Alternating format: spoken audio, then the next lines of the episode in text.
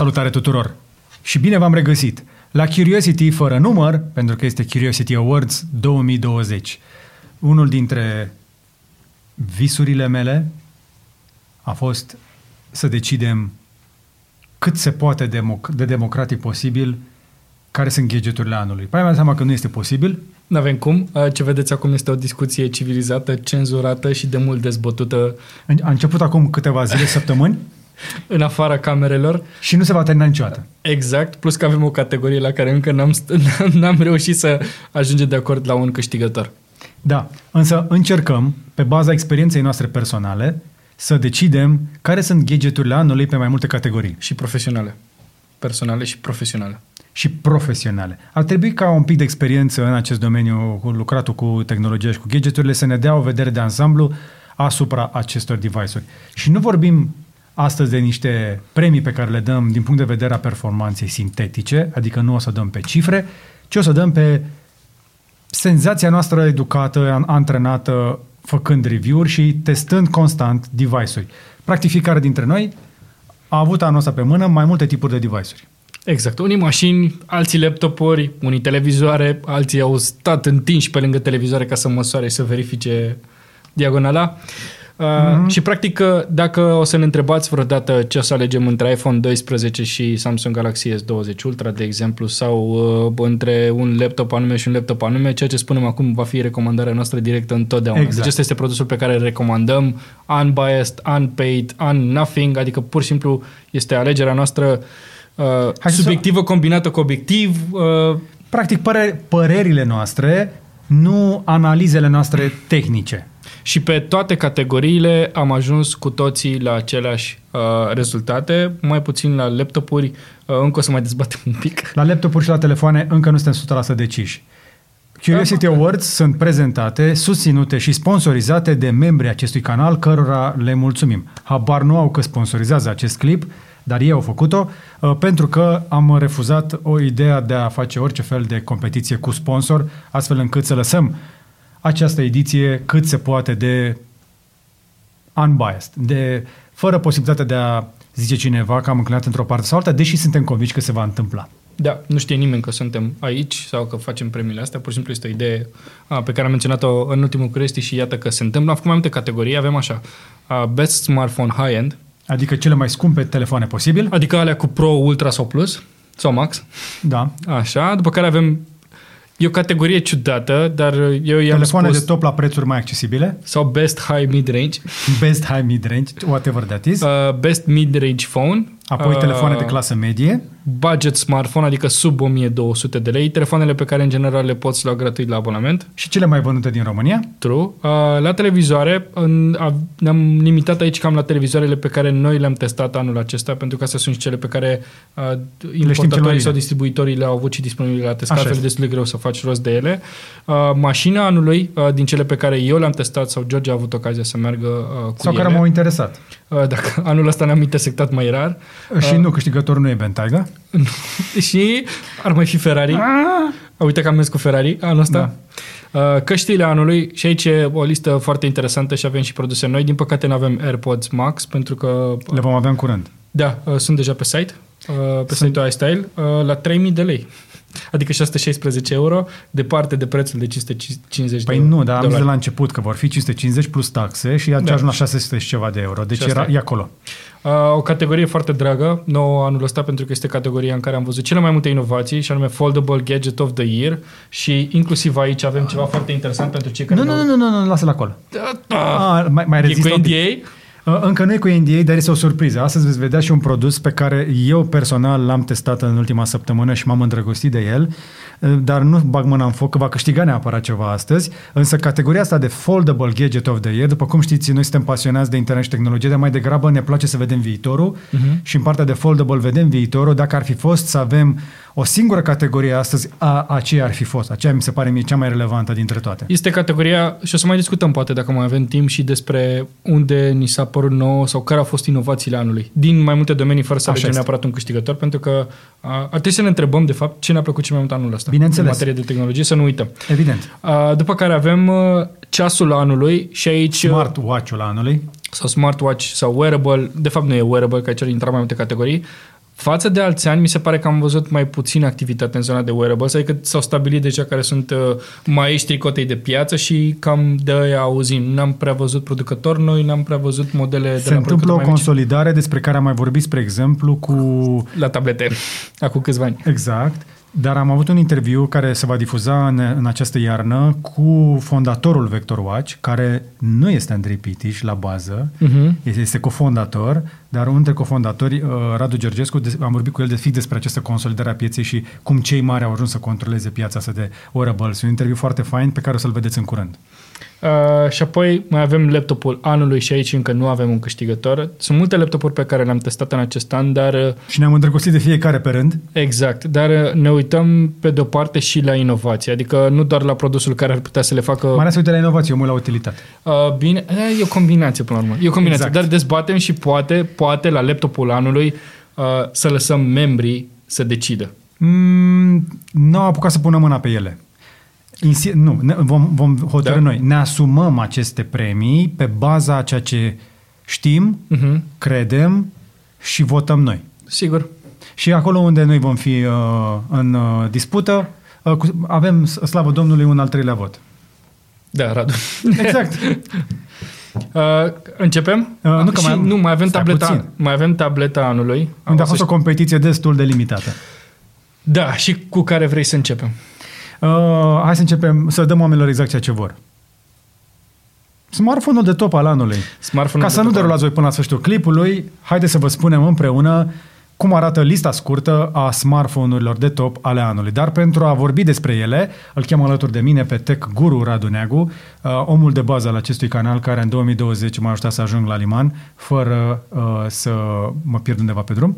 Radu? După ce am discutat mai multă vreme, le-am testat pe fiecare în parte, le-am butonat și le-am rulat de la unul la altul, uh, finaliștii categoriei Best Smartphone High-End, adică flagship-ul ăla cel mai scump dintre toate. De peste 1000 de euro majoritatea.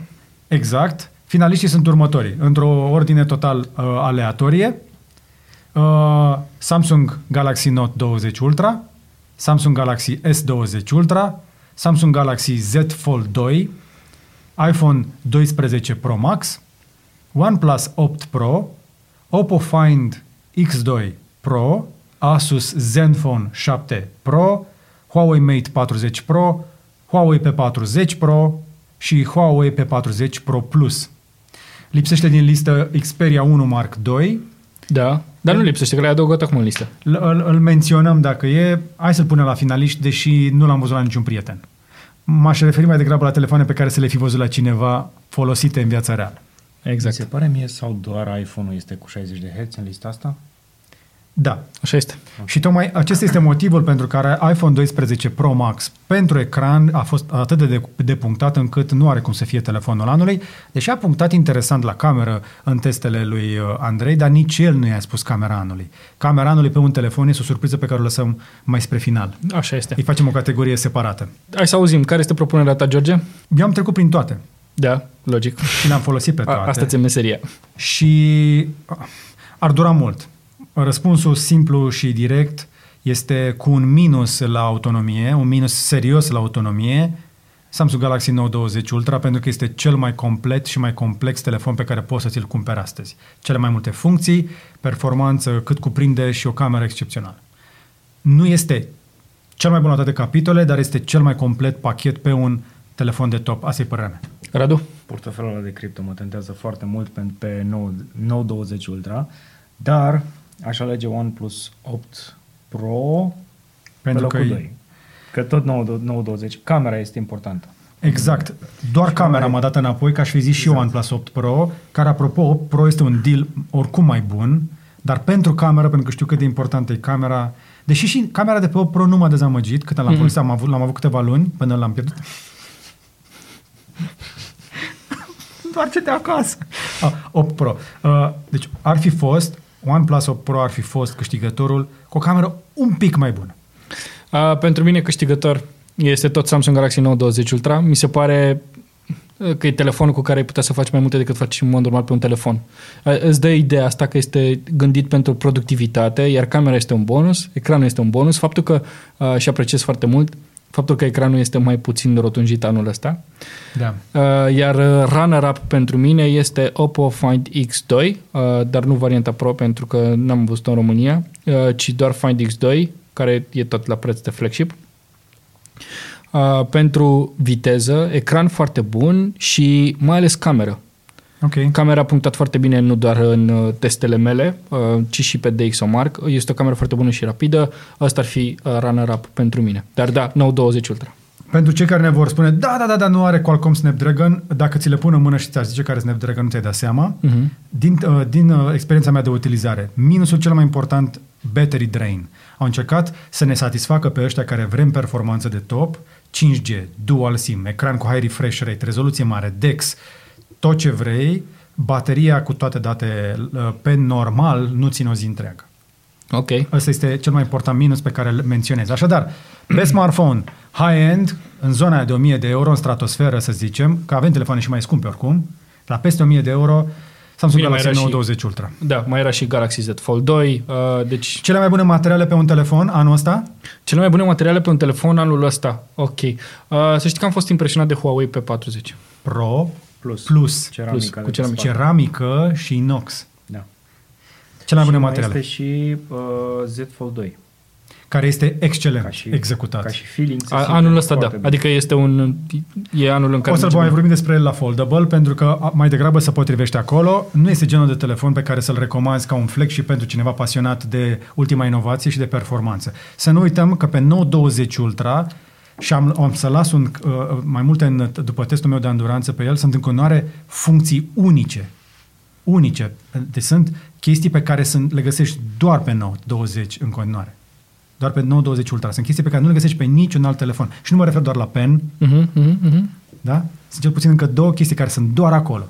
Și pentru chestia asta, uh, bravo celor de la Samsung, pentru că uh, pur și simplu încă se mai străduiesc să împingă înainte, chiar cu riscuri. Chiar și cu riscul de a-l face să scarce poate mai repede. Uh, Chiar dacă este pe un sistem de operare care nu este făcut de ei, adică nu au aceeași Exact. libertate ca Apple, de exemplu, să țină o divizie întreagă Exact. și poate că ăsta este și motivul pentru care update-urile ajung uneori un pic mai greu Da. de la o versiune la alta de Android. Bun, trecem la Best High Mid Range Smartphone. Adică un telefon de top, cu specificații de top, dar cu câteva Mici compromisuri. putem mici compromisuri ca să rămână într-o zonă de buget de sub 1000, dar peste 600 de euro. Da, Ok? pe acolo. Deși, cu, Finaliștii. ex- uh, deși, scuze, la S20F, spoiler alert, uh, îl găsești și la 2000, 600 de euro. 2600 de lei. da, varianta 600 de de euro. 4G, ceea ce e... De ce am pus și acel... 600 1000. Hai, Deci, finaliștii la Best High Mid Range Smartphone, adică flagship cu câteva chestii în minus, avem OnePlus 8T, iPhone 12, Samsung Galaxy S20 Fan Edition, Motorola Edge. Edge? Da, este o variantă care n-a ajuns la noi în țară în mod special, dar am văzut că era destul de apreciată în afară. Marian l-a pus pe listă pe asta. Xiaomi Mi 10T în varianta 5G. Red Magic 5G, care ne-a surprins și pe noi. Da. Sunt două Va- telefoane foarte bune din punct de vedere performanță. Adică Da.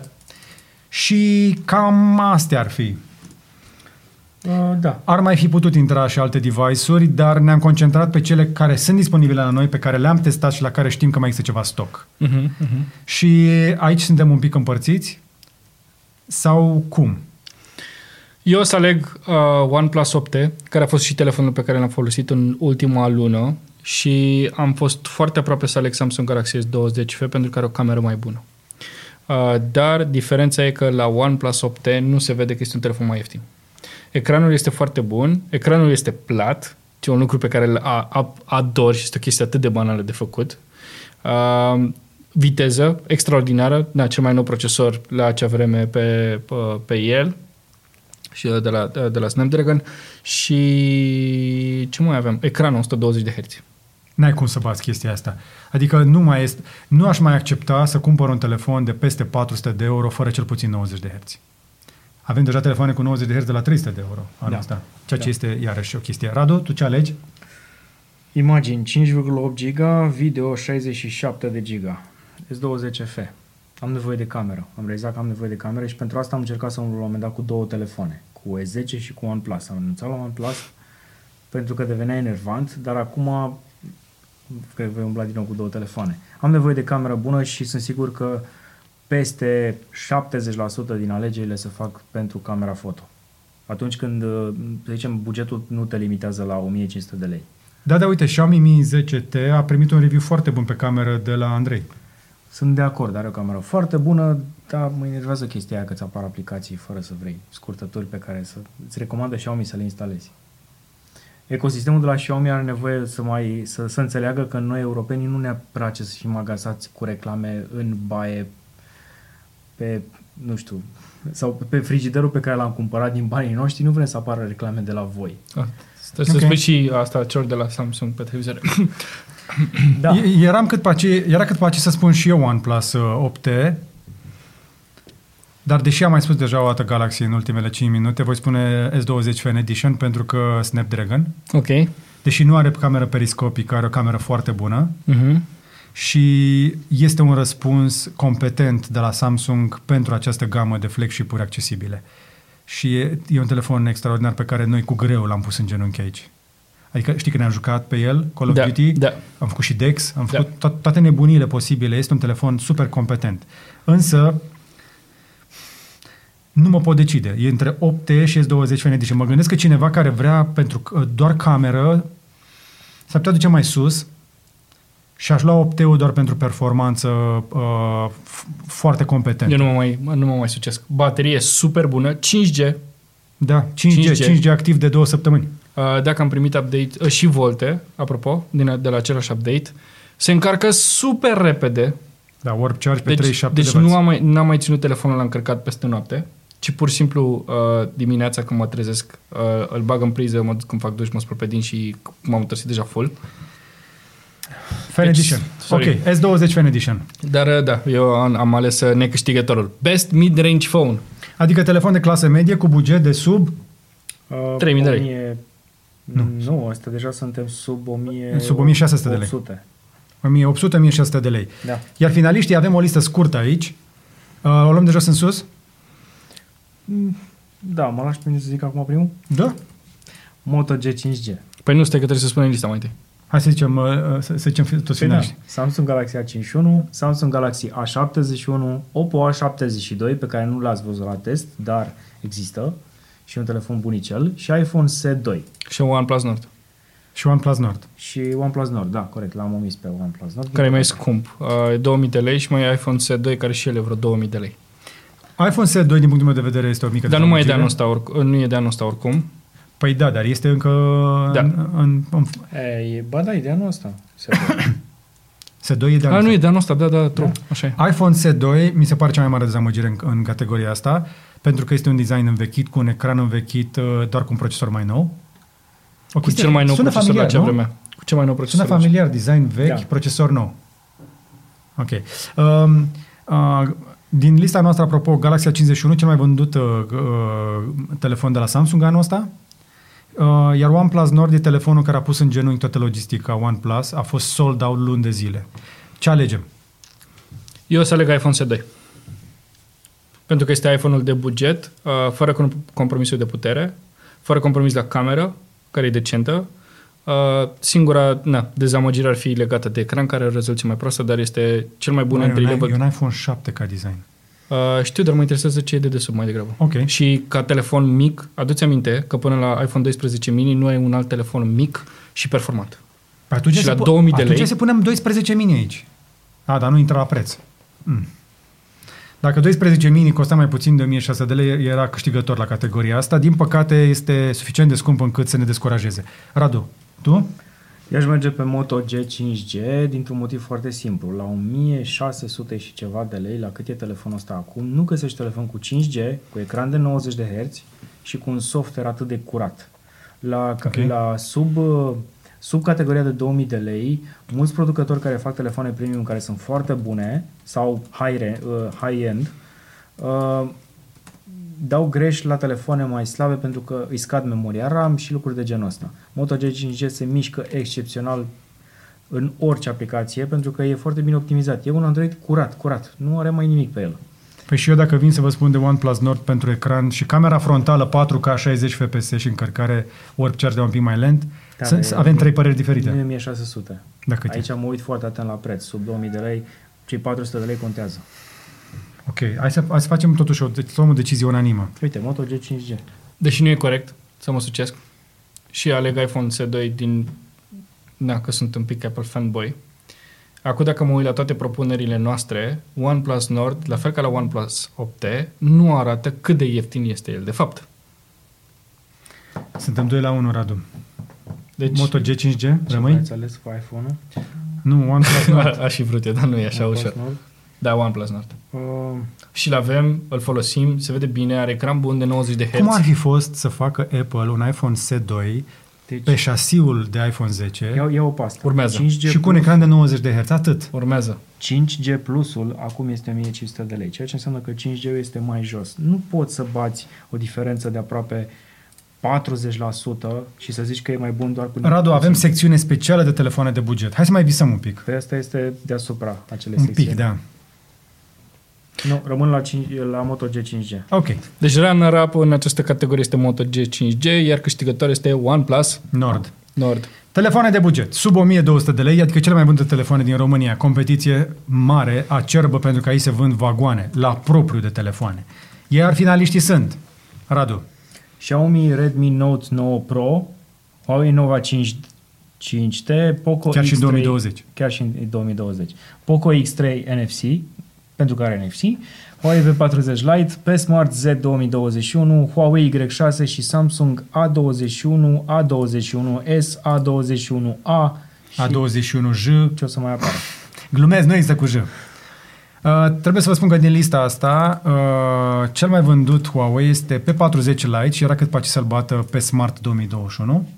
Doar astea au reușit să încetinească ritmul de vânzare de la Nova 5T, un segment pe care Huawei mizează puternic pentru că, după cum ați văzut, lipsește din categoria super flagship și flagship din cauza de Google. Marian, ce alegi la budget smartphone? Huawei Nova 5T. Kirin 980. Un an mai târziu. Este un super procesor. E același procesor De pe P30 P30 Pro. Pro. Doar Ok. că P30 Pro e de pot să două ori fac. mai scump. Este best buy în momentul ăsta. E 1200 de lei. Bă, de al doilea an la rând în care îl, Da. îl, îl validăm. Este ca fiind- 1200 Aș de merge lei. și pe Poco X3, Ca runner-up. Dar, Ca runner-up. dar n-ai cum să Runner-up, mai- adică locul 2 pentru Da. cei care nu au mai deschis un dicționar. Adică runner-up e în spatele că alergă mai încet. Ok. Bine, Și Redmi Nova Note. 5T și Poco X3. Da. Și Redmi Note 9 Pro pe locul 3, pentru că iarăși se apropie mult ca performanță și camere. Da, da, da. Ok. Televizoare. Hai să trecem la categoria televizoare unde anul ăsta ne-am făcut de cap. Un pic, că nu au fost chiar atât de multe televizoare. Da, dar au fost unele foarte interesante, cum, spre exemplu, Samsung a avut un pic de curaj cu Sero Și cu frame. și cu Frame, televizoare foarte frumoase care nu, nu au intrat în clasamentul nostru final pentru că sunt fițe, sunt foarte frumoase, dar ne uităm în primul rând la performanță, calitatea ecranului, nu? Sistemul de operare. Și ceea ce pot să facă dincolo de aceste lucruri. Da, uh, cred că am uh, test, n-am, n-ai testat, n-au ajuns multe televizoare pe masa ta. Uh, Da, dar, dar tu nu știi ce fac eu în timpul liber, că eu mai merg prin magazine și mă mai la ele. Da? Are o pasiune. De când a La, deschis fil- de... la filmarea de, de noapte din uh, hipermarket m-am adus un pic lângă. am văzut. Uh, și avem așa, Samsung Frame pe listă, LG CX și încă un Samsung Q950TS. Ah, ok. Și asta pentru că la noi nu au ajuns uh, Sony-urile lansate. Care, Care sunt foarte interesante anul foarte ăsta. interesante. Mai este Panasonic, un super da. high-end Mhm, pe care îl mhm, folosesc mhm. uh, editorii de Hollywood. Și mai este și Philips, care a lansat multe tele, uh, televizoare de buget Poate- și a făcut update la Android la cele vechi. Dar nu știu unde a dispărut Philips anul ăsta, că de obicei testam de la ei. Uh, Din câte știu, toți producătorii mari de televizoare au avut și ei probleme de chipseturi și nu au avut întotdeauna pe stoc toate modelele. Anul acesta însă ați fi surprinși că mai mult decât telefoanele de top de care am vorbit mai devreme s-au vândut electrocasnice. Am vorbit cu șefii companiilor uh, care importă în România cele mai importante branduri de tehnologie și de electro-IT în general și îmi spuneau că au văzut această schimbare și a trebuit să facă cumva de genul cu vaporul așa la stânga. "Ah, Ok, electro acasă, toată lumea vrea ceva inteligent. Dar uh, să arate bine, pentru că a stat toți acasă. Și mi-am dat seama după ce am stat foarte mult timp în casă că vreau boxe, că vreau videoproiector, că vreau chestii. Da, tu, sunt. tu nu simți chestia asta când stai în casă? Eu sunt mulțumit de ce am. Da, da, aspirator robotic când ți l-a luat? Uh, L-am luat asta vară, dar a fost, uh, da, a fost, uh, l-am prins la o super reducere și Da, ok, ți-a trebuit. Sau mi-a l-ai vrut? trebuit pentru că uh, n-am mai scos aspiratorul mare din dulap de când Mm. l-am pe ăsta. Aha, exact. Deci sunt chestii care de casă care s-au vândut foarte bine. Categorii care nu existau acum câțiva ani sau erau destul de greu de accesat. Uite, Toshiba ne-a adus acel frigider spectaculos care nu are nimic sm- smart conectat pe el, dar este mare și are tehnologii noi de răcire. Dar hai să vedem. Așadar, televizoare, anul ăsta. Eu merg uh, cu LG CX pentru că este, sau eu îl văd ca primul OLED ac- relativ accesibil care are o imagine foarte bună. Și de asta. Trebuie să-i spunem C10, că de fapt el se numește C10. Îmi cer scuze. Noi, X roman. noi o să-i spunem că nu are CX, Radu. Da. Stai liniștit. Tu poți să zici ce zici. Lasă. Eu trebuie să-i spun C10. iPhone X. da, și eu o să zic uh, LG CX. Adică, da, Q950 e frumos, e 8K, este cel mai bun televizor pe Am care... o slăbiciune pentru OLED ca după Dar alte OLED, chestii în viață. dar OLED pe care să-l, să-l iei fără să-ți fie frică de burn-in, care să arate superb, că e un, e un televizor care arată foarte bine și aduți aminte când ne uitam la, când ne uitam la C8 și la C9 și cât Da. de scumpe erau. Și în continuare apreciez la LG faptul că pe aceste device-uri pun același ecran care este și pe E. Și pe... W când era. Da. Adică pe alea... W. Top, top, top. Același panel de ecran, aceeași tehnologie de ecran. Citeam mai multe despre LG CX, uh, C10, uh, pe internet și um, dădusem peste un forum din ăsta de, cu oameni care erau super pasionați de televizor și spunea nu, trebuie să lași 200 de ore să-și, să-și facă bă, rodajul și abia după dou- 150-200 de ore uh, să încep să-l calibrezi și uite diferențe, uite spe- uh, cum se numește, spectrometru sau cum se numește, Da. histograma. Histograma. Uite histograma, după ce l-am calibrat, după ce, uite cum se vede. Deci este un televizor care îți permite să uh, îți permite o personalizare fantastică pe Pentru imagine. videofili. Pentru, uh, da, pentru cei care își, își cumpără Blu-ray-ul și nu așteaptă Și unul pe care internetul poți de un să-l giga. găsești aici cu suport local, pentru că altfel ne-am fi uitat, vă- încă o dată insistăm și pe partea asta de uh, Panasonic și Sony, care au venit anul acesta cu device-uri care au inclusiv calibrare Netflix pentru conținutul dat prin streaming, dar pe care e greu, destul de greu să le găsești. Uite, uh, în momentul ăsta LG um, CX de 55 e o diagonală mare. Nu, e un entry level pentru 4K, părerea mea, dar fie. Da, 65. 6500 de lei și pentru 1500 de lei în plus ai varianta mai mare de 65, de 164 de centimetri. Deci mie mi se pare un preț foarte e bun. foarte bun prețul. Și înainte gândește că aveai uh, o tehnologie experimentală de trei ori mai scumpă și na, cu risc de păr. Deci la 65 de inch LG C10 la 8000 de lei este un televizor scump. Apropo, știi care este valoarea media unui televizor vândut în România? Uh, dar trebuie să fie sub 2000 de lei. 1200 de lei. Wow. Deci vorbim de avioane aici, dar premiem avioane pentru că ne uităm în viitor, că asta se vor ieftini în- așa. Runner-up pentru acest top. Asta e că tu nu ai spus câștigătorul tău. Mai am, uh, aș mai, aș mai menționa aici, uh, pe lângă Samsung Frame, că sunt cam aceeași chestie, este LG Gallery TV, adică G10, care vine cu aceleași funcții și cu același layout, același design, ramă foarte subțire. Practic e mult mai subțire decât la The Frame, pentru că el nu mai consideră rama. Este un televizor care vine flashed la perete, complet. Ah, ok. Da, Și- dar este pe LED. Nu e OLED, E OLED? da? Și, este Și OLED. Gallery? E gallery. Și Gallery este OLED, corect. Și vine cu același procesor de imagine de pe CX, pentru care se bate toată lumea, care suportă 4K la 120 de cadre pe secundă. Cu update-uri, cu multe discuții, că au fost multe discuții pe forumuri, Mhm. dar sunt două televizoare pe care le poți folosi cu PS5, cu uh, RTX 3000 și cu consola de la Xbox ca să te joci ca pe un monitor. De aceea, de exemplu, CX are varianta de 48 de inch, care într-adevăr nu este accesibil, dar e un monitor OLED 4K pentru gaming. Și lumea îl cumpără tocmai pentru dormitoare. Mențiune specială la diagonale mari uh, pentru un 8K, care ne-am distrat foarte tare aici, pe care am făcut și un pic de gaming, uh, Samsung Q950 TS, care ne arată că putem visa la ecrane foarte mari pentru viitorul apropiat. Dar e doar o mențiune și apropo specială. De, de el, uh, am, am, chiar am auzit în discuția, eu credeam că nu se importă, dar se importă și varianta de 98 de inch la acest televizor. Adică Da, cel și, de și doi că s-au metri și vândut jumătate. sute de bucăți. Am întrebat, s-au vândut sute de bucăți de televizoare 8K în România. Wow. Sute. Wow. Da. Uh, Există interes, mai ales pentru că 8K uh, nu este neapărat că ai- avem neapărat conținut 8K, ci pentru că oamenii vor televizoare din ce în ce mai mari pentru că au stat acasă și când vrei un televizor mai mare deja de 80, dacă nu e 8K, degeaba lei. Da, a, plus că ai, ai tehnologie upscaling. Ca runner-up, aici sunt uh, alter, de fapt, alt, sau mențiuni, să le spunem, uh, orice televizor Philips cu Ambilight lansat anul ăsta. Foarte Fi- bun ambilight pe Philips. Ambilight este o tehnologie foarte bună și încă o chestie deșteaptă la televizoarele Philips, chiar dacă poate n-au cea mai bună imagine, uh, că panourile nu sunt chiar cele mai bune de pe piață, uh, dar au Android TV și da. inclusiv televizorul meu care are 4 ani a primit update, cred că anul trecut și mai primește în continuare update și are o interfață cu totul nouă și este identică cu Google TV, că de acum am, am și Google TV. Chiar ai Uh, 8 sau 9 pe el. Cred că este, Cred că așa nouă. n-am verificat, dar este o variantă, este o variantă Da. mai nouă și uh, alt runner-up este o serie nouă de televizoare de la Sony, PlayStation Ready, uh, și le poți controla cu controllerul de la PlayStation, inclusiv uh, 5, și au 4K la 120 de Hz.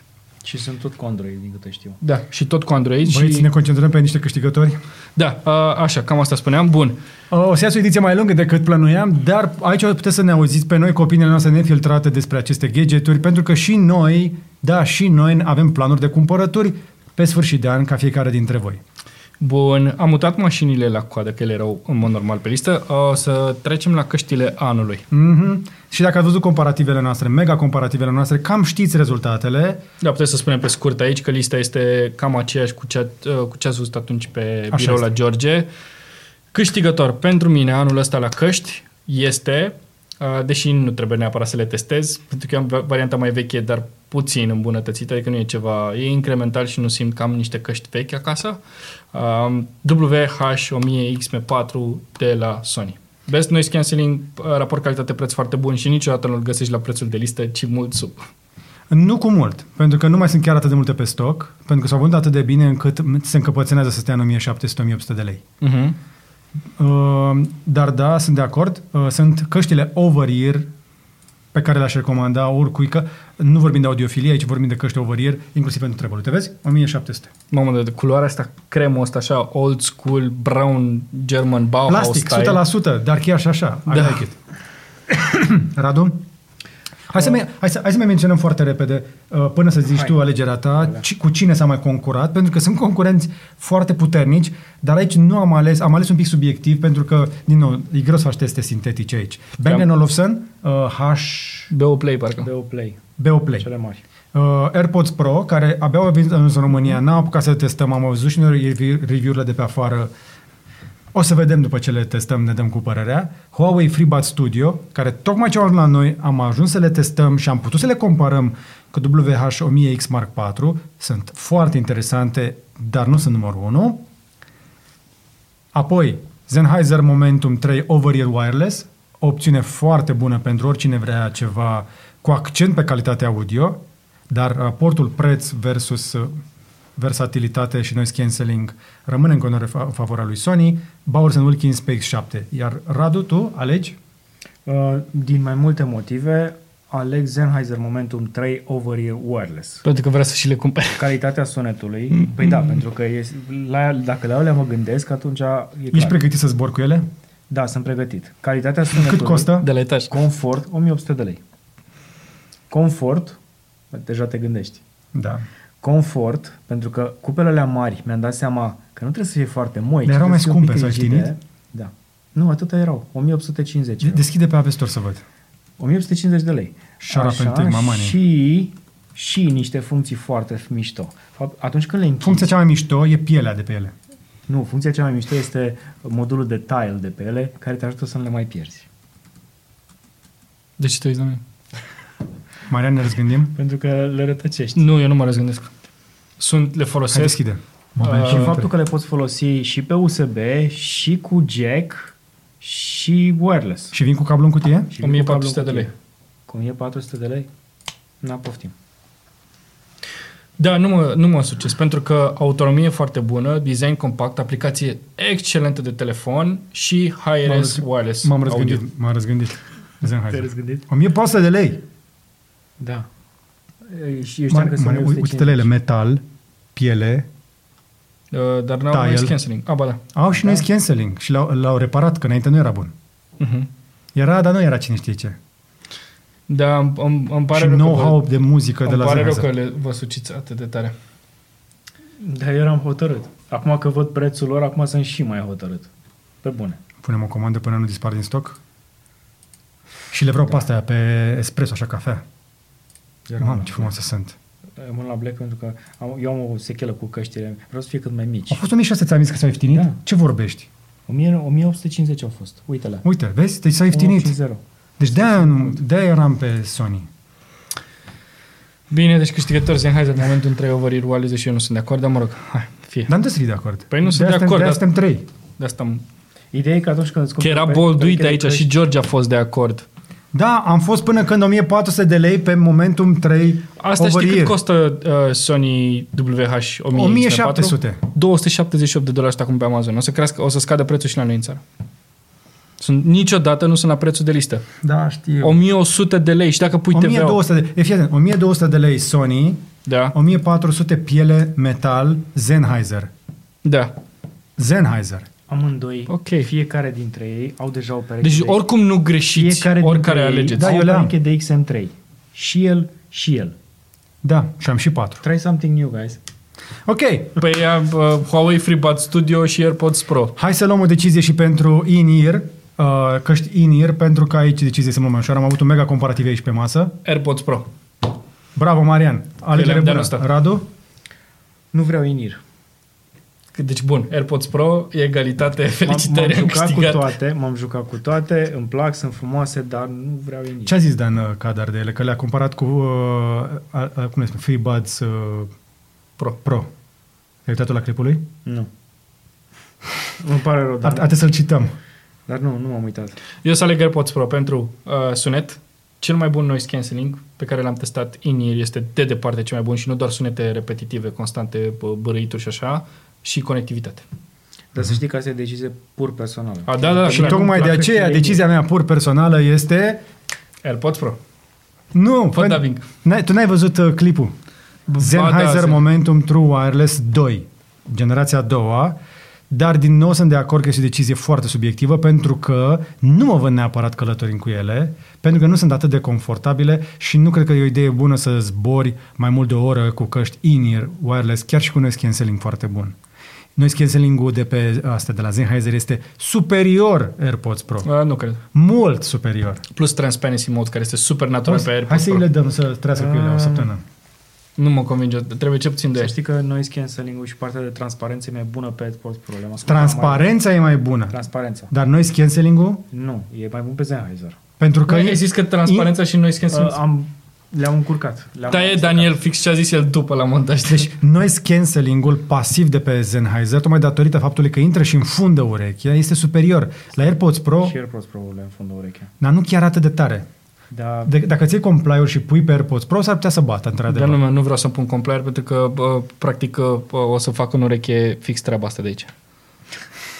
Ok, deci la capitolul ăsta ascultați-ne pe noi să vedeți și clipul lui uh, Dan Cadar de, în care l-a comparat și cu uh, FreeBuds uh, Pro. Pro, cât, cât mai sunt- costă AirPods Pro-urile, pentru că și astea sunt uh, în afară, sunt, 1100? sunt la sub prețul de listă. 1179 de lei, Da. come on. Da, mă, da, sunt scumpe la banii ăștia.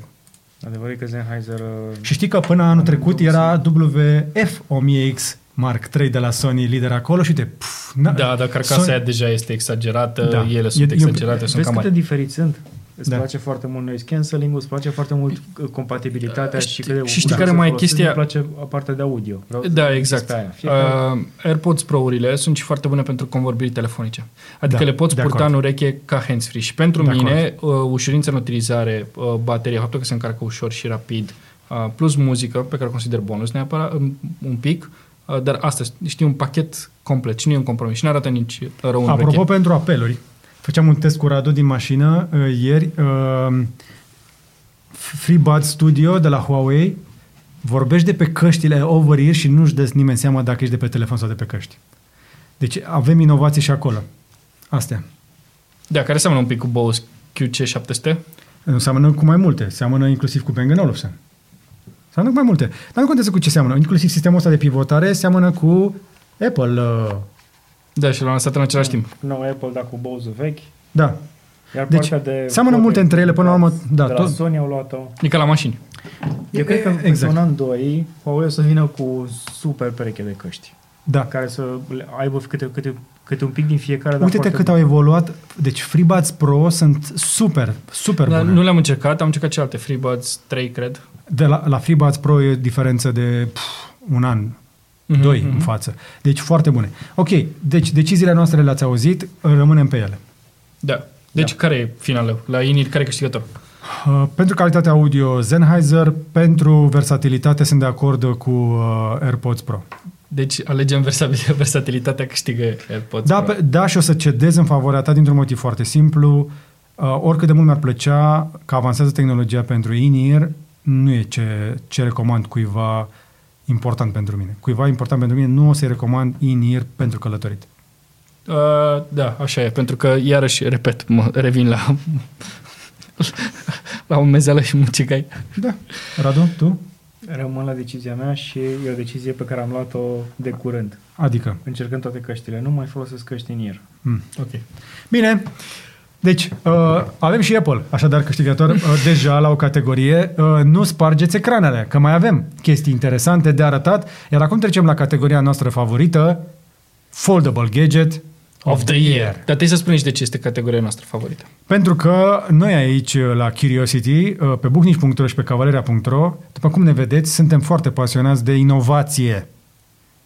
Cuvântul cheie este inovație. Nu căutăm cel mai bun preț, noi căutăm să vedem care este următoarea tehnologie.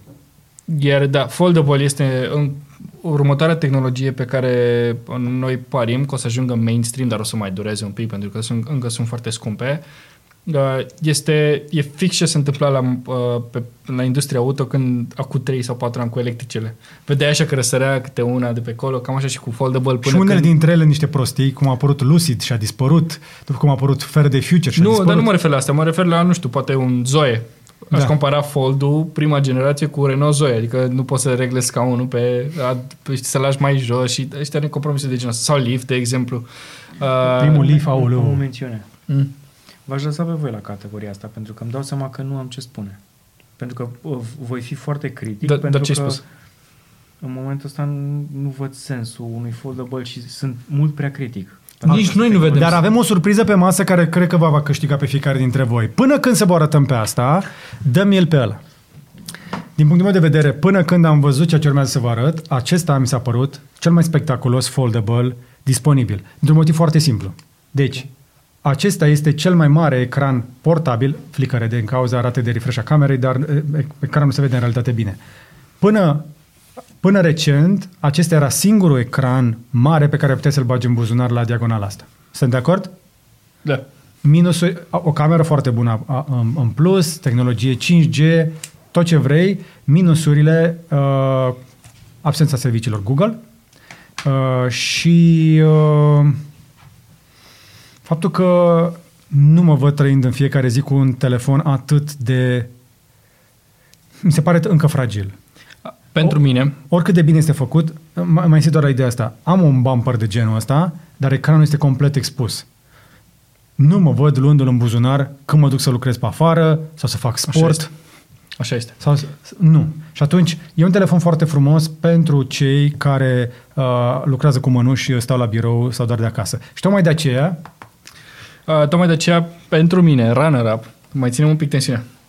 Pentru nu, nu mine, că uh, uh, v-am arătat ce a fost până acum, dar hai să vă spunem finaliștii. Și după aceea îl arătăm pe ăsta. A, uh, ok. Finaliștii. Samsung Galaxy Z Fold 2, Samsung Galaxy Z Flip, care este super popular. Nu știu dacă știi. Ambele sunt foarte bune. Uh, Și-au și- nu, au și Z prețuri- Flip este popular. Adică este, este căutat. Moto Razer 5G, pe care apropo îl avem la giveaway pe TikTok Cavaleria. Să intrați să căutați, să vedeți acolo care sunt detaliile concursului. Uh, Ok. Nubia, Uh, apropo, Radu, poți să dai brățarea de la Nubia ca să și arătăm cu ocazia asta? Urmează să-i facem și un review. Huawei Mate XS, cel pe care l-ați văzut la George uh, și George nu crede că este foldable, eu zic că e foldable atât cât sunt doi, se împăturește. Uh, Microsoft Surface uh, Duo, care are, cred că, cel mai mic preț în zona asta, că e undeva la 1200 de dolari. Ce se îndoie, Marian, acolo, în afară de balama? Uh, telefonul în sine, că telefonul are balama. Eu așa-l văd. Și uh, ultimul, Lenovo. Asta e sigilat? Da, n-am apucat încă să îl, să-l fac. Este deja de câteva săptămâni aici, a fost o perioadă foarte aglomerată și nu, Nu, am mai, nu apucat. facem unboxing, lasă-l așa. Uh, o să vă arăt acest Nubia Watch, care este o inovație foarte interesantă. Tot ce am văzut până, apu- până să apuc să-l desfac este un foldable flexible screen de 4 inch pe care poți să-l pui pe încheietură, waterproof, cu heart rate. Și scrie aici wearable phone. Și 5G? Ah, come on, hai să nu exagerăm. Eu nu exagerez, doar cer o chestie. sim- Mă, mare, eu cred că cer prea mult pentru. Uh, dacă e să le comparăm, dar nu e foldable ăsta. Ba da, ecranul este flexibil. Da, e flexibil tot timpul. Dar nu-l închizi și îl deschizi ca să-l faci mai mare. Păi nu, dar ți- does it fold? Atunci îl trecem la smartphone, la... Îl trecem E- la ecran smartwatch. flexibil, da? Nu. Ba da. Este gadget cu ecran flexibil. Ok, bine. Mai Oricum nu câștigă, deci... Oricum nu câștigă asta pentru că n-am apucat încă să-l testez și este un produs așa de nișă, dar vă arătăm chestii cărora noi le vedem utilitatea pe termen mediu și lung, nu neapărat astăzi. De aceea, pe termen mediu și lung, ne atrage ideea asta. Uh, și nu, nu este o agendă. care, iată, fii atent, are și semn aici. Bineînțeles, pe acolo poți să pui penul. Este sau un pixul. uh, Lenovo ThinkPad X1 Fold. Și, ok, ce pare atât de spectaculos, nu este un netbook. Mai ții minte? Mamă, ce vremuri. Ci Nu, este o nu este tabletă. Un, nu este un mini laptop, Este o tabletă laptop. Este cel mai spectaculos gadget pe care am pus mâna și amprentele. Uh, anul acesta, stai să dau luminositatea un pic mai mare. Ce vedeți în mâna lui Marian este cel mai mare ecran flexibil pe care am pus mâna anul ăsta. Și nu este plastic. Nu.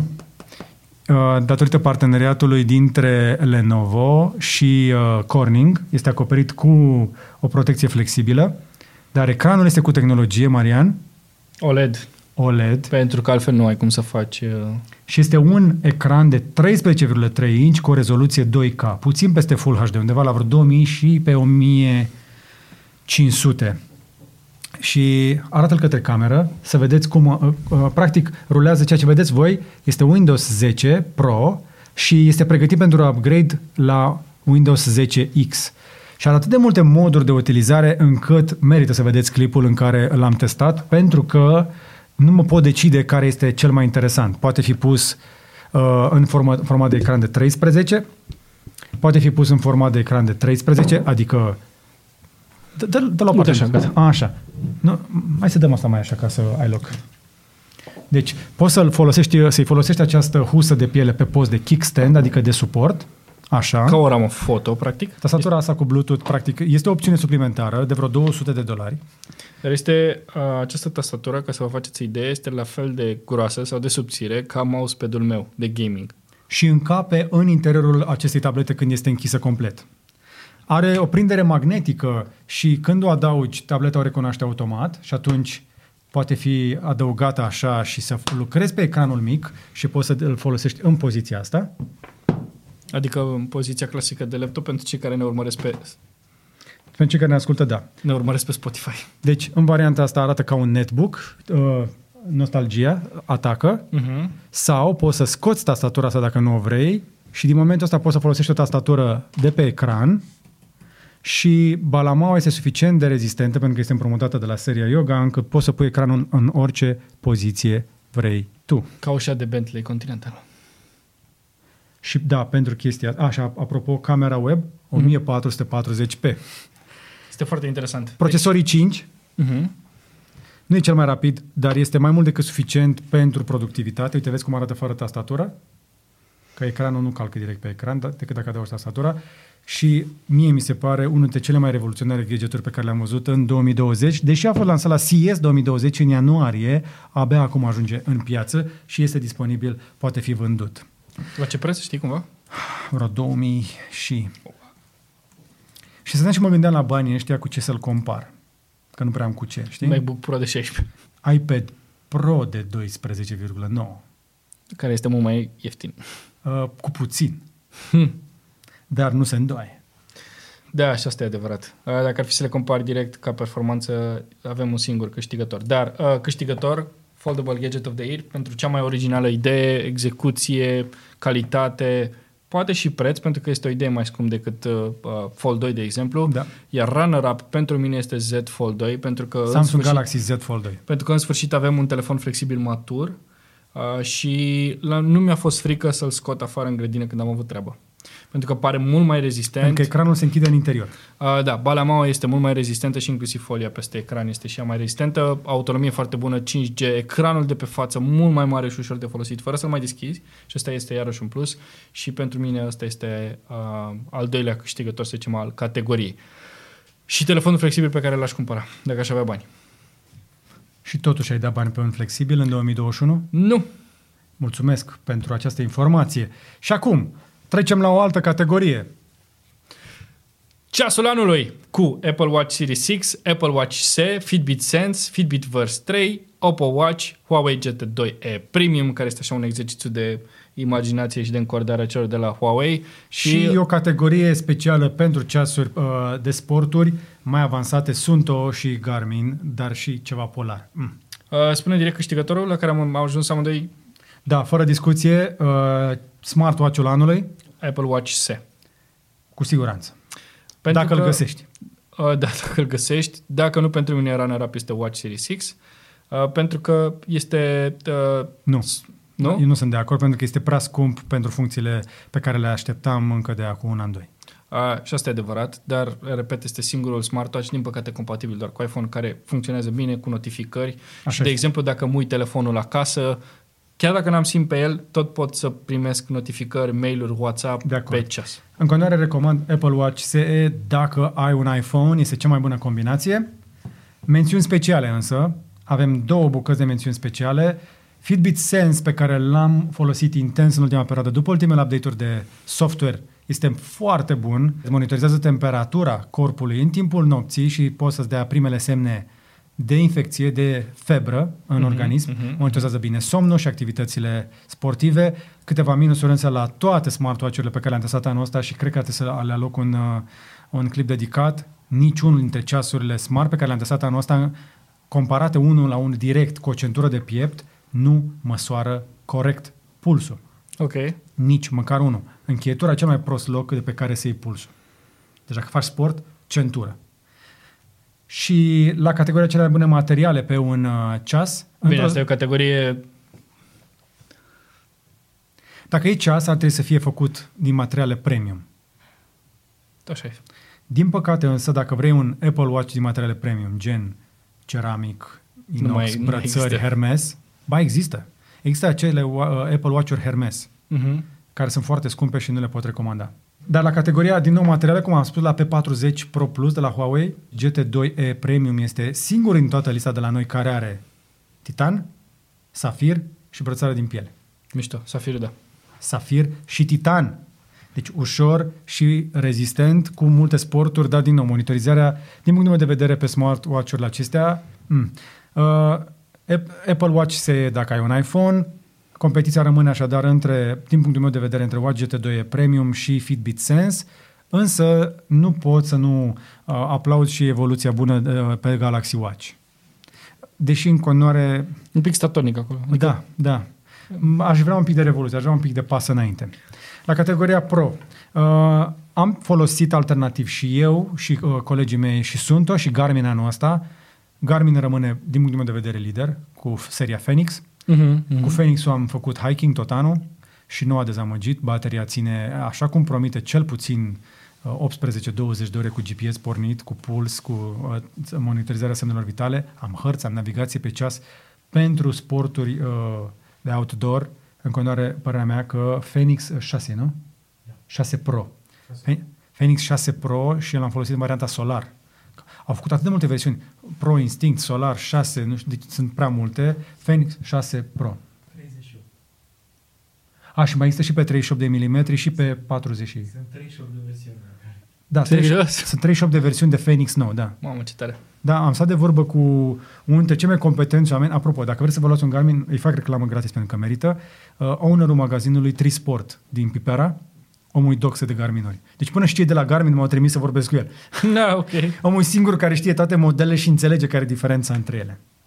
Și hai să trecem la o secțiune foarte importantă în 2020 și jumătate din 2021, aș paria. Uh, Tableta, tableta anului au fost populare pentru că au fost o alternativă la uh, laptopuri, pentru că laptopurile sub 2000 de lei au fost greu de găsit și au rămas tabletele. Câștigător fără doar și poate și ca performanță și ca tot este iPad Air. Din păcate, la un preț uh, inaccesibil pentru cei mai mulți. Așa este, tocmai de aceea. Ca runner-up, uh, pentru mine ar fi Samsung da, A8 ar fi, dar acum mă gândesc că diferența de preț e foarte mare. Nu, ca runner-up ar fi iPad generația 7, uh, pentru că este la sub 2000 de lei și este o variantă bună Vină acolo. la Călăraș. Dar uh, vin un pic mai jos, la Jilava, așa spune Samsung Galaxy A uh, de 8 inch, varianta 2019. Uh, care 630 de lei redus în momentul ăsta. da, care e la 630 de lei este, uh, și are serviciile Google, nu o să fie o problemă, de exemplu, dacă o să folosești Fără Google, discuție. uh, Google Classroom, Da. deci uh, o să meargă foarte bine.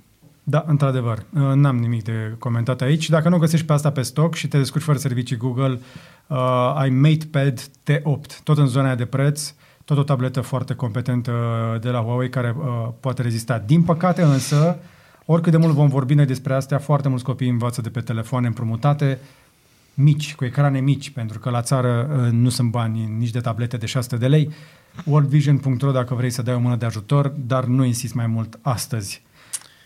Bun, și acum ajungem la categoria... Celor mai uh, norocoși copii și angajați din companie. Da, da, și nu este în mod normal categoria pe care ar fi trebuit să, lăsă, să o lăsăm la urmă așa de pe tort, ar fi fost telefoanele anului, dar uh, la laptopuri încă n-am ajuns de acord. Și avem, ar, lista ar fi putut să fie mult mai lungă cu toate, cu toate laptopurile pe care George le-a testat anul ăsta și pe care eu le-am încercat și Radu la fel. Ne-am oprit la câteva, de la Acer Concept D care au ajuns de curând la noi și prima generație și a doua generație, inclusiv cel cu ecranul flexibil, Asus Zephyrus G6, uh, G14, uh, cel cu ec- ecran de uh, pe spate, Huawei adică MateBook 4K 14, plus 2K, 6K, da, pe un laptop. uh, Huawei MateBook 14, care este un laptop foarte popular, Huawei MateBook X Pro și este laptopul pe care l-ați văzut la toate edițiile Curiosity, aproape toate edițiile Curiosity de anul ăsta, Apple MacBook Pro cu procesorul M1 și Apple MacBook Air. A scoate Air-ul de aici, de pe lista asta, aș lăsa doar Pro-ul, Nu, insist să pui Aero la loc pentru că f- cu un, un nucleu pe GPU mai puțin și o autonomie cu doar 3 ore mai mică, MacBook Air mi se pare o alternativă mai bună pentru că e mai ieftin cu 300 de dolari. Uh, da, și pentru cei mai mulți, uh, da. Acum, noi la categoriile astea am premiat în marea majoritate inovație, adică produsul care e, este un pic diferit de celelalte. Prin, Simplu fapt că le-am selecționat pe această listă scurtă, fiecare din produsele pe care le-ați auzit are ceva deosebit care ne-a atras atenția în 2020. Și din nou ați auzit toate variantele, uh, avem uh, concept D-urile care sunt albe, cu ecrane convertibile și așa mai departe și performanță foarte bună, cel puțin concept D-ul la 7, cu ecranul la 4K, care este incredibil de frumos ecranul ăla. mai este modelul de la Fujitsu, care a ajuns zilele trecute pe la noi și care este iarăși și el foarte frumos, un ultrabook, dar n- nu strălucește în mod special. Mă bucur că văd un Fujitsu, credeam că au dispărut. Made in Japan, Marian. Și exact, made in Japan, se Magneziu vede, cu aluminiu. se vede. Deci da, am, am văzut laptopuri foarte bune anul ăsta, dar avem o mare problemă să decidem care este laptopul anului și avem o soluție de compromis. Pentru mine, laptopul anului, și îmi pare rău acum că l-am șters de pe listă, dar pentru mine laptopul anului este MacBook Air. Deci, c- cum? Îl ștergi? Ai MacBook Pro, Da, MacBook m-am gândit. Air? Are un preț bun pentru un ultrabook. Hai să-ți vând un pont. Da. Pe review-ul nostru, și cum i-am spus lui MacBook Pro? Mm. MacBook Air Pro. Make sense? Make sense, da. Bine, e mai gros ea, dar... Da, Apple MacBook Air, pentru că autonomie de... Cât era? 20 de ore, parcă? 20 pe Pro. 20 pe Pro și pe 16 pe Air. 16 pe Air. Bun, deci autonomie de mai două zile de muncă aproape. Da. Dacă uh, o freci mai mult pe Safari și 9gag. Uh, Și, și nu te întorci de pe balcon uh, după două zile. și nu te întorci de pe balcon de da, da, două zile. Uh, faptul că nu are ventilație și este destul de silențios. Baby, mă duc în deplasare. Ok, nu uita să închizi ușa la balcon. Uh, deci, eu aș alege unul din produsele de la Apple anul ăsta pentru laptopul anului. Pentru că pur și simplu vine pe o cu totul altă tehnologie de procesare, autonomie cum n-a mai avut niciun alt competitor de pe piață uh, la un preț neschimbat și uh, aduți aminte că la zona asta de ultrabookuri 1000 de euro m, ca performanță nu prea ai ce să găsești la fel de bun sau competitiv. Uh, deci da, pentru mine MacBook Air este laptopul anului. Uh, e și a- sunt destul de aproape de a fi de acord dacă mă uit într-adevăr la autonomie și utilitatea pentru un utilizator obișnuit. Dar noi aici premiem inovația. Și, Și- pentru mine procesorul este inovație. Pentru Marian, procesorul este inovație. Și atunci, dacă vorbim despre procesor, ar trebui să spunem că bătălia adevărată este între un procesor de viitor, cum este M1 de la Apple, care într-adevăr este revoluționar, nu mai este o evoluție, aici vedem în, în sfârșit o revoluție, dar o să schimbe cu adevărat experiența de utilizare a oamenilor pe laptopuri pentru mai mulți oameni un alt tip de procesor. Mm. Mm. Părerea mea. Seria Ryzen de la AMD.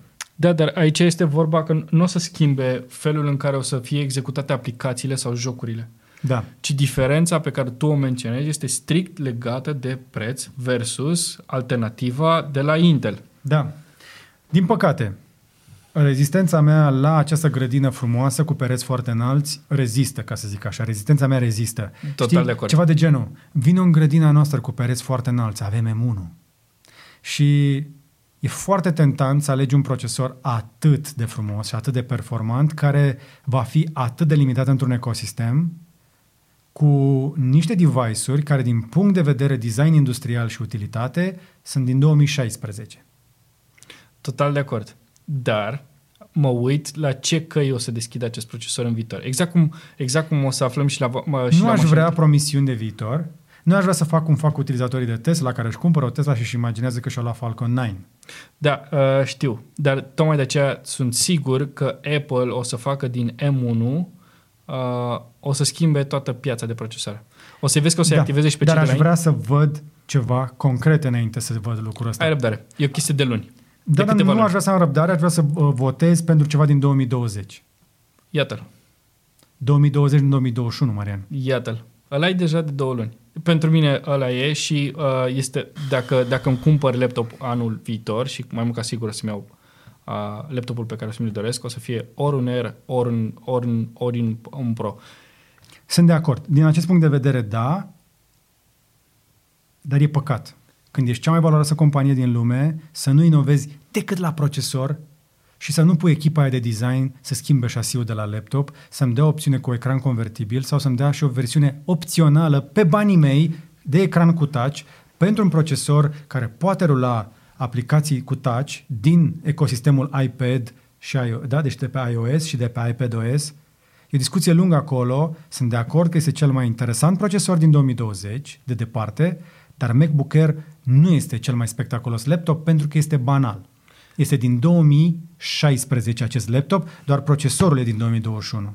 Și atunci, dacă mă uit la inovație din punct de vedere hardware, la orice altceva în afară de procesor, am suficient de multe opțiuni, dar dacă trebuie să trag linie la sfârșit și să-mi aleg un laptop cu care voi lucra toată ziua, și eu m-aș duce pe MacBook Air. Deci am ajuns la...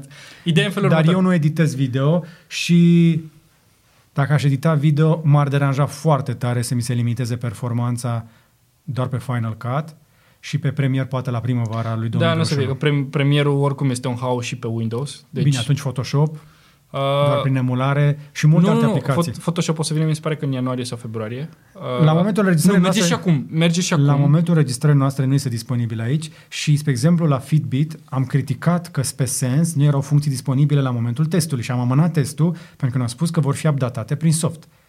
De ce aș fi mai răbdător și mai relaxat cu Apple față de alți producători? Nu, nu, te- nu ți-l cumperi până când nu este gata complet. E, ce, e cea mai bună chestie. Ideea e în felul următor, ca, să, Așa. ca, să nu, ca să nu fim înțelegi greșit, greșit sau ceva. Inovația de multe ori este bună. Dar de, adică de cele mai... Scuze, inovația este bună de fiecare dată. Dar unii producători iau acest cuvânt inovație și îl folosesc pentru benere de marketing, pentru afișe peste tot. Inovația nu înseamnă neapărat un ecran pe care poți să-l întorci 360 de grade pentru că nu o să-l folosească nimeni Ba da, în scenariul ba ăsta. da uite, eu, eu m- am folosit acest laptop așa, în avion m-am uitat așa la filme. În avion. Când ai zburat ultima dată cu avionul? Da, dar dacă zburam anul ăsta? Pentru că un laptop nu ți le iei pentru un Dar an, pentru nu ceva- ți le cât de o pandemie, Știu. mi le iau de, pentru 3-4 ani. Dar- Dar... Iau laptopul ăsta de 3 ani, e 4K de acum 3 ani, Marian. Marian, 4K de acum 3 ani. Și cât timp nu l-ai folosit pentru că avea autonomie proastă? Păi nu, că și acum caut prize. Ve- Asta zic. Asta zic. Că uite, și eu am, de exemplu, touchscreen. Eu Știi de câte ori am folosit touchscreen-ul? Nu este un debate, sunt Curiosity Awards, dar ăștia suntem noi, cu ăștia defilăm. Așadar, laptopul anului cu caveaturile, adică cu mențiunile, cu minusurile pe care vi le-am spus, da, suntem de acord că este Apple MacBook Air. Pentru că A- suntem, uh, scuze, pentru că suntem și curioși ce o să se întâmple uh, cu el în următoarea perioadă. Aș fi vrut să fiu totuși mai rezistent și să mă opun și să nu accept promisiuni de viitor și entuziasm în dauna realității concrete. Dar, runner-up, că aici este interesant, pentru mine este laptopul pe care l-am folosit cel mai mult anul ăsta. Uh, chiar dacă și el ca inovație este inspirat din alte locuri. Da. Și un ultrabook. Uh, singura chestie, da, exact, singura chestie diferită este acest, acest webcam care începe să-mi... Uh, încep, da, am sarmale ca wallpaper, îmi cer scuze. nu știu de ce a rămas așa. E ok. Uh, bezel foarte mic, când am văzut bezelurile de la, adică marginile de la ecran, când am văzut uh, marginile de la ecran de la Apple Pro și de la Air, am fost... Uh, bine, că mă, mă obișnuiesem și cu MacBook Pro 16 care avea margini mici. Da. Are touchscreen rezoluție uh, 3000 pe 2000. Pentru Da. mine asta e runner-up. ca performanță, ca design, un pachet uh, de top. Însă trăim într-o lume în care laptopurile bune sunt greu de găsit, pe stoc, și uh, recomandarea mea pentru cei care caută un laptop uh, competitiv, dar suportabil la preț, Wow. Așa. da. Uh, asta este 7000 de lei de la tine, da? Deci Da. e comparabil cu un, uh, Da. cu un MacBook Pro? Da. Da. Bine, ăsta are un ecran mai, mai dens, mai mare, Uh, da, formatul Mai foarte multe prietenos, mufe. 4 pe 3 sau 16 pe 10. Da. Uh, dar de la Huawei m-aș uita mai degrabă la un uh, MateBook 14, care apropo este cel mai vândut uh, uh, laptop al lor Uh-huh. uh, și este unul dintre cele mai vândute din România.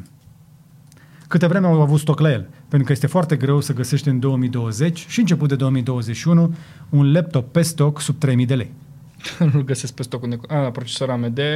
Exact. Cumpără 3900 de lei. Asta spun. MateBook 14 sub 4000 de lei este una dintre, una dintre cele mai bune deal pe care poți să le găsești dacă îl găsești pe stoc. Și din păcate nu avem laptopul de 2000 de lei pe care să vi recomandăm anul ăsta pentru că pur și simplu nu există disponibil. Uh, și al treilea runner pentru mine uh, și este laptopul, al doilea laptop pe care eu l-am folosit cel mai des anul ăsta și laptopul care m-a învățat să mă reobișnuiesc cu Windows, că eu vin din, din, altă, din alt, altă galaxie. Vine din alte cartiere. Uh, este Asus ZenBook 2, uh, pe care de două luni îl forjez. Scuze, Pro 2, că 2 este varianta de 14 inch, Pro 2 este varianta de 15,6 inch, deci ecranul un pic mai alungit. Are două ecrane, uh, merge incredibil de bine uh, pe, uh, uh, pe Premiere, nu se încinge, este super silențios, ecran 4K, se vede super bine, uh, merg și jocurile pe el, deci uh, dacă aveți bani de un laptop Da, poți să Pro, pe cumpăr acum, că sunt Da. tare curios. 13.000 de lei, dacă îl găsești, sau 16.000 de lei. nu, 16.000 de lei. Asta Depinde de nivelul de echipare. Uite, asta e un tera de uh, SSD, uh, RTX 2060, uh, Coffee Lake la 5, pe care merge la 5 GHz, un i9 9980 HQ. Da, HK. asta este varianta mea cu 2060, 6 giga. Deci știi cum zbârne? Dacă am 10 minute 4 ca la export, îl export în 6 minute de când ne-am făcut update la Premiere. Deci dacă vrei o alternativă la uh, MacBook Pro de 16, aceasta este recomandarea noastră, ZenBook Pro Duo, care da, pe noi ne-a convins și eu am folosit, spre exemplu, versiunea Zephyrus, cu ecranul la care se ridică, care se încinge destul de tare, dar care și ăla este foarte potent. Da. Sunt multe laptopuri, în- sunt multe laptopuri bune. Că, că, Pe partea asta de performanță, da, de mobile workstation. Până când poate vine la anul Apple și ne arată, M1X, da. sau cum o să-i spună. Da. Și poate că mai face Intel ceva cu căldura Da, așa și performanța. Cam așa arată și uh, decizia noastră. Deci, overall, laptop, da, cu un pic de optimism așa și uh, îngăduință pentru viitor, MacBook Air. Uh, MateBook-ul de la Huawei, MateBook 14, pentru zona sub 4.000 de lei și la partea de mobile workstation, uh, Asus uh, uh, ZenBook Pro Duo. ZenBook Pro Duo. Dar asta pentru că l-am folosit eu sigur, sunt alte laptopuri mai ieftine, dar ăsta este Power, este Power Station și nu este chiar atât de greu. Uh, bun, și ultima categorie este mașina anului, George. Dar până acolo, Ah. câteva mențiuni speciale pentru gadgeturi care ne-au plăcut anul ăsta. Ok, a, vrei să lăsăm mașina de tot la urmă? Da, o lăsăm de tot la sfârșit. Oricum, cine vrea să scroleze s-a dus deja acolo. Bine, gadgetul care ne-a plăcut anul ăsta. Hai, repede. Cele care îți vin repede în minte. Cele care vin repede în minte. PlayStation 5, Ok. următorii ani este o consolă jos pălăria, se vede foarte bine, o, o, o stație media foarte puternică, nu doar pentru jocuri. Al doilea gadget care mi-a plăcut foarte mult anul ăsta și pe care îl, uh, îl și dețin de câteva zile este Google TV, care, pe care folosesc pe un televizor care cred că are vreo 5 ani, 6 ani Full HD, l-a transformat complet, uh, îl, ref, i-am dat o nouă viață și merge foarte bine, super rapid, se vede bine, sunet cea mai bună calitate. Al treilea gadget care mi-a plăcut foarte mult, uh, MX Master 3, De la foarte Logitech. bun, se vede foarte bine. Aici ne suprapunem. Uh, al uh, cincelea gadget foarte bun și o să rămân la 5. Acum mă gândesc care ar putea să fie Asus ROG PG 35 VQ. Este monitorul pe care cei de la Asus mi l-au dat împrumut pentru simulator de racing. Uh, și am folosit lap- monitorul ăsta ca și cum ar fi extrem de... Por- Gândește-te că este un monitor de 35 de aici curbat, are rezoluție mare, adică bună, 200 de Hz, apropo, în overclocking. Uh, e, ai practic două monitoare uh, combinate într-unul singur, se vede super bine uh, și am aflat prețul la vreo 5 luni după ce l-am folosit. Hmm. După ce l-a ales la birou. După ce l-am adus la birou, l-am dus acasă ca să editez, ca să-l văd, l-am cărat în mașină. Nu, că am avut grijă, nu s-a întâmplat nimic. Știu, știu, da, totuși. Zi-mi un preț. 3500 de lei? 200 de, ai zis 200 de, 200 de herți. 35 de inci. Keep going. Poți să te duci mai sus sau poți să te duci mai jos? O, o să iasă prost oricum aș da-o. Da, zi. 8000 de lei. Poți să te duci mai sus sau poți să te duci mai jos? Mă, tu, vă râdeți de mine. Cât e? 15.000 de lei? Ai cărat după tine în mașină, că- pe post de poșetă, un laptop de 15.000 de lei? Îl aveam pe semnătură de la Asus. Există, există monitoare de 15.000 de lei? Da, se pare că da. Da, Vrei să-l vezi? Da. Asta este. Nu e 15.000, Marian. Este 15.783 de lei, da. 5 gadgeturi și mai degrabă 5 tehnologie pe care aș merge. Apreciez foarte tare tehnologia de încărcare super rapidă de la Oppo. Da. Am văzut anul acesta teste de 120 de W, Radu? Cât a fost ăla? Încărcare pe mobil de 120 de W, asta mi se pare cu adevărat revoluționar. Deja pe 37 de W, pe Warp Charge 37-38, nu? Cât True, e? true, true, da, da, da, da, da. Pe, pe ce? Warp Charge 65. 65 de W. Pe, față de 65 de W cât ai pe uh, OnePlus, să te duci la 120, asta înseamnă să încarci telefonul în 10 minute, și ceea ce mi se pare mega tare. Da. Deci uh, di- uh, distruge range anxiety, asta este o tehnologie care mi-a plăcut foarte tare. Google Stadia, care m-a făcut pentru prima dată să mă gândesc foarte serios că gaming-ul este și pentru oameni foarte ocupați. Cum te-a făcut să te gândești la asta? Păi pot să-mi iau consola după mine fără să am consolă. Asta e singura chestie care mă, mă motivează. Nu neapărat calitatea streamingului, pur și simplu faptul că am jocuri de nivel de consolă oriunde. Mhm. Mm-hmm. Mai este și GeForce Now, dar Google Stadia e din ecosistem acolo. Încă, încă, mai, încă mă mai joc cu ideea asta. De, de, încă nu am intrat foarte tare. Adică, spre exemplu, Cyberpunk, acum vreau să aprofundez în uh, Eu, sărbătorile eu, astea. eu aștept să vină update-urile din ianuarie ca să pot să-l joc cum ar trebui pe PlayStation 5. Aha. Jocul încă nu e complet. Și nici măcar nu m-a întrebat dacă vreau să împrumut și eu PS5-ul ăla. Ai Stadia. Se vede, se vede mai bine, Cyberpunk se vede mai bine pe Stadia, pentru că rulează versiunea de PC decât se vede pe console. Pe console este versiunea de PlayStation 4 și Xbox se vede super prost. Ok. Adică jocul nu este complet. Uh, La tehnologii, iarăși, uh, trebuie să menționez că mi-au plăcut foarte tare uh, toate ecranele cu 120 de Hz. Uh-huh. Mi se pare cea mai important, cel mai important pas înainte. Odată ce treci pe un telefon de la 90 de Hz în sus, nu ai cum să te mai întorci. La ce ne-am mai udat, Radu, pe aici? Cred că am primit panoul uh, știi ce m- mi-a mai plăcut mie și îl văd acolo? De la... Radu, cum se numește routerul ăla din spatele tău cu Wi-Fi? și- Huawei AX... Da, routerul la mic de la Wi-Fi cu Wi-Fi 6. Da. Ieftin de cât? 300 de lei? AX3 quad core. AX3 quad core. AX3 quad Care core de era- cât e? De 300 de lei? Uh, cred că vreo 400 asta. 3, 4, deci cel mai ieftin router Wi-Fi 6 sub 400 de lei. Da, și l-am place. Am, l-am pus aici pentru teste ca să avem pentru gadgeturi. Uh, aș vrea să facem un mesh, dar deocamdată e destul de greu, sunt destul de scumpe AP-urile pentru așa ceva. Aplicații? Update-urile de software de pe Tesla mi-a plăcut foarte mult. Au venit o mulțime de chestii noi anul ăsta, inclusiv Sentry, care e o chestie foarte importantă, camerele. Mai nou, după ultima update de săptămâna trecută, mașina înregistrează evenimentele în memoria internă a mașinii, că dacă intră hoțul, sparge geamul, fură sticul, că știe că ai Sentry Lu- Și-au dat seama. și-ar da seama și acum se stochează în memoria mașinii și, se, se, și sunt trimise în cloud. Deci uh, îmbunătățiri de software de pe Tesla, de asta e o chestie foarte nișată. Pe banking, pe um, stocare, cloud, pe Pe tehnologie, Commodore Focus 2. băi, fo- da, fotolile de masaj, o râzi, tu râzi. Ah, mi-a mai plăcut foarte tare uh, bicicleta aia de la Specialized, de fibră de carbon, pe care uh, o și călăresc, pe care n-am apucat să o arăt. N-am vrut să mă laud cu chestia asta pentru că nu sunt la un nivel la care se merite să spun. La fel m-am apucat de sport de uh, pilates, chiar dacă pare o chestie foarte feminină așa și de-aia nu postez despre chestia asta, dar schimbarea pe care o vedeți vine din sport, deci nu e o tehnologie, dar și despre, vorbeam despre bicicletă, o să vă povestesc despre bicicleta asta, care este super tare, dar nu vă spun mult despre ea. Este un specialized, v- v- o să vă arăt. Am arătat-o, am făcut-o așa un easter egg cu ea în, uh, într-un promo pe care l-am făcut pentru Turul României. Când am fost, uh, am fost la... Sibiu. Când am, nu, pe drum spre Sibiu m-am oprit uh, înainte de Transfăgărășan. Ok. Uh, da. Am avut un promo în vară pe Facebook uh, pentru Turul României și m-am dus cu bicla mea, ai bicla mea care mă dau eu. Există o tehnologie nouă de fotovoltaice, râzi tu râzi, uh, pe care am instalat-o și pe Cavaleria Hub. Două panouri într-unul, care fac ca un panou obișnuit, dacă este parțial acoperit, nu mai funcționează deloc, ăsta continuă să funcționeze, produce mai devreme dimineața până mai târziu seara, contează foarte mult când ai fotovoltaice, dar astea sunt chestii deja de nișă.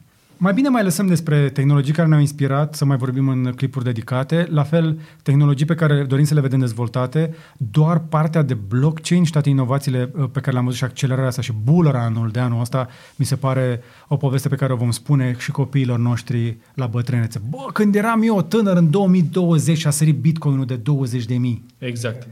și până la sfârșitul zilei avea 22. De cât timp suntem în rec? Vorbim că e 23 400, adică 23 400. Deci când am început noi, Curiosity Awards era la 22 de mii și am terminat la 23. Deci, ca să, ca să vă dați seama care a fost ziua în care am filmat, e prima dată în istorie când Bitcoinul a depășit 23 de mii în timpul înregistrării noastre. De cât timp suntem în rec? o, peste o oră jumătate. Peste o oră jumate. Bun, gata, mașina anului uh, scurt. Fold, O oră 26. o oră 26, ok. Uh, Volkswagen ID3. Mașina anului. Uh, Am avut o discuție lungă, dar nu, scurtă scurtă. despre asta. Da. Uh, nu e cea mai bună mașină cu care am mers anul ăsta, că sunt altele mai bune. Uite, Kia Sorento, de exemplu, mi-a plăcut. De, mașina e făcută pentru America, adusă la noi în țară, uh, dai semnal și îți apare în bordul ăla virtual ce vede camera din stânga sau din dreapta. Din unghiul mort. Din unghiul mort, da. Adică îți proiectează imagini de pe oglindă în bord direct, nu trebuie să mai folosești. o- E o chestie simplă, dar eficientă. Uh, dar, Dar- ID3 pentru ceea ce este. este Volkswagen ID3, mașina anului la Curiosity Awards, dintr-un motiv simplu. Inovație. Uh, exact, este o mașină care a fost dezvoltată super repede, platformă nouă. În mod normal durează 4-5 ani să faci o mașină nouă, de la momentul în care ai prima schiță până când... Dacă în loc să facă Dieselgate, făceau mașina asta, cât de departe erau astăzi? Ar fi ajuns departe. Uh, dar MEB, platform, deci de fapt Premies platforma, e că deschide o gamă largă de mașini Volkswagen pe care o să le vedem electrice anul următor, Așa inclusiv uh, uh, Cupra Elborn, uh, uh, Skoda Enyaq, ID4, ID5, ID ha, ha, ha, ha așa. Da. Uh, și inclusiv Ford o să scoată mașini electrice pe aceeași platformă din 2023. Ford, îți dai seama? Uh, dar nu e prima care colaborare. a avut Ford Focus electric acum mult timp și tot a ajuns să ia tehnologie de la Da, și cineva. acum Mustang e suf. Anyway, uh, pe scurt, asta este pentru mine mașina anului. Chiar am mers zilele trecute cu ea, a treia oară că mă chiri să o filmez și de data asta am, am reușit. M-am dat și eu cu Volkswagen ID3 și mi-a plăcut foarte mult mașina și din nou premiem aici, cum am premiat la MacBook Air procesorul, aici premiem tehnologia și promisiunea de viitor. Privim spre viitor și ne, conce- ne uităm la tehnologia de azi, dar ne uităm mai degrabă la utilitatea de mâine Și aceasta este filozofia după care am uh, dat toate premiile pe care le-ați auzit astăzi. Nu există o formă fizică pentru ele, dar am putea să punem premiile astea pe câte o sticlă de pălincă făcută de tata Buhnici Și să o trimitem uh, la fiecare în parte. și importatorii noștri vor primi premii sub formă de sticle de pălincă pe care vi le voi prezenta în, în curând. Voi face un batch foarte, foarte limitat de 100 de bucăți uh, și doar prietenii foarte apropiați. Uh, primul care va primi în afară de voi este Micuțu.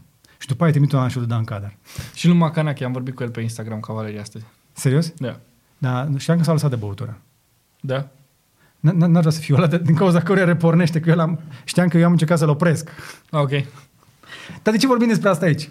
Așadar, vă mulțumim că ne-ați urmărit la Curiosity Awards. Dacă ne-a scăpat vreo secțiune importantă, intrați cu noi în conversație la comentarii, constructiv.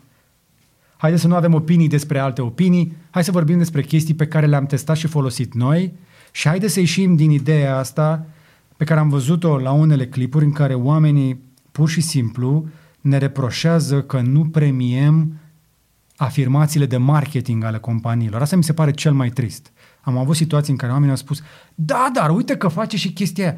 Ai testat-o cu, ochii, ai, cu mâinile tale, cu ochii tăi. Sunt prea multe situații în care producătorii, mai ales în ultimii ani, au ajuns să trimită device-uri către foarte puțini uh, review-uri și în continuare ne încăpățânăm să ne facem propriile noastre păreri, ne uităm foarte puțin spre deloc la clipurile altora înainte de a le face pe ale noastre, așa că haideți să nu ne mai comparăm cu alții, haideți să comparăm ideile noastre cu propriile noastre idei și să intrăm mai puțin în polemică, dar mai mult în conversație despre chestii cu adevărat importante.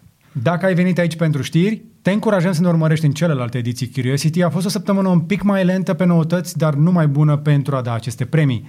Știrile din internet și tehnologie revin de săptămâna viitoare, dar ne poți asculta. Poate sunt ediții pe care nu le-ai prins încă și rămân utile și sub forma, în format audio sau în playlistul dedicat de pe YouTube. Le mulțumim încă o dată membrilor noștri care ne susțin și care văd aceste clipuri în avans. Le suntem recunoscători pentru susținere și în 2020, dar mai ales pe început de 2021, că nu va fi un an simplu pentru nimeni, așa că e mai bine să intrăm cu toții împreună și informați. Mariana, îți mulțumesc. Îți mulțumesc și eu, George. Îi mulțumesc lui Radu, care este uh, unul dintre oamenii importanți ai acestui canal, nu trebuie să zic mai mult, și care ne-a ajutat foarte mult în luarea acestor decizii, dar ne-a și încurcat pe locuri. Și vă mulțumim și vouă dacă v-ați uitat până la final. Intrăm în conversație mai jos la comentarii și spuneți-ne care sunt preferatele voastre. Dar haideți să decidem împreună că părerile noastre sunt părerile noastre și părerile voastre sunt părerile voastre. Și nu există adevăr suprem, pentru că nici noi nu avem ambiția că acestea sunt premiile mondiale ale tehnologiei. Până data viitoare, să vă fie numai bine!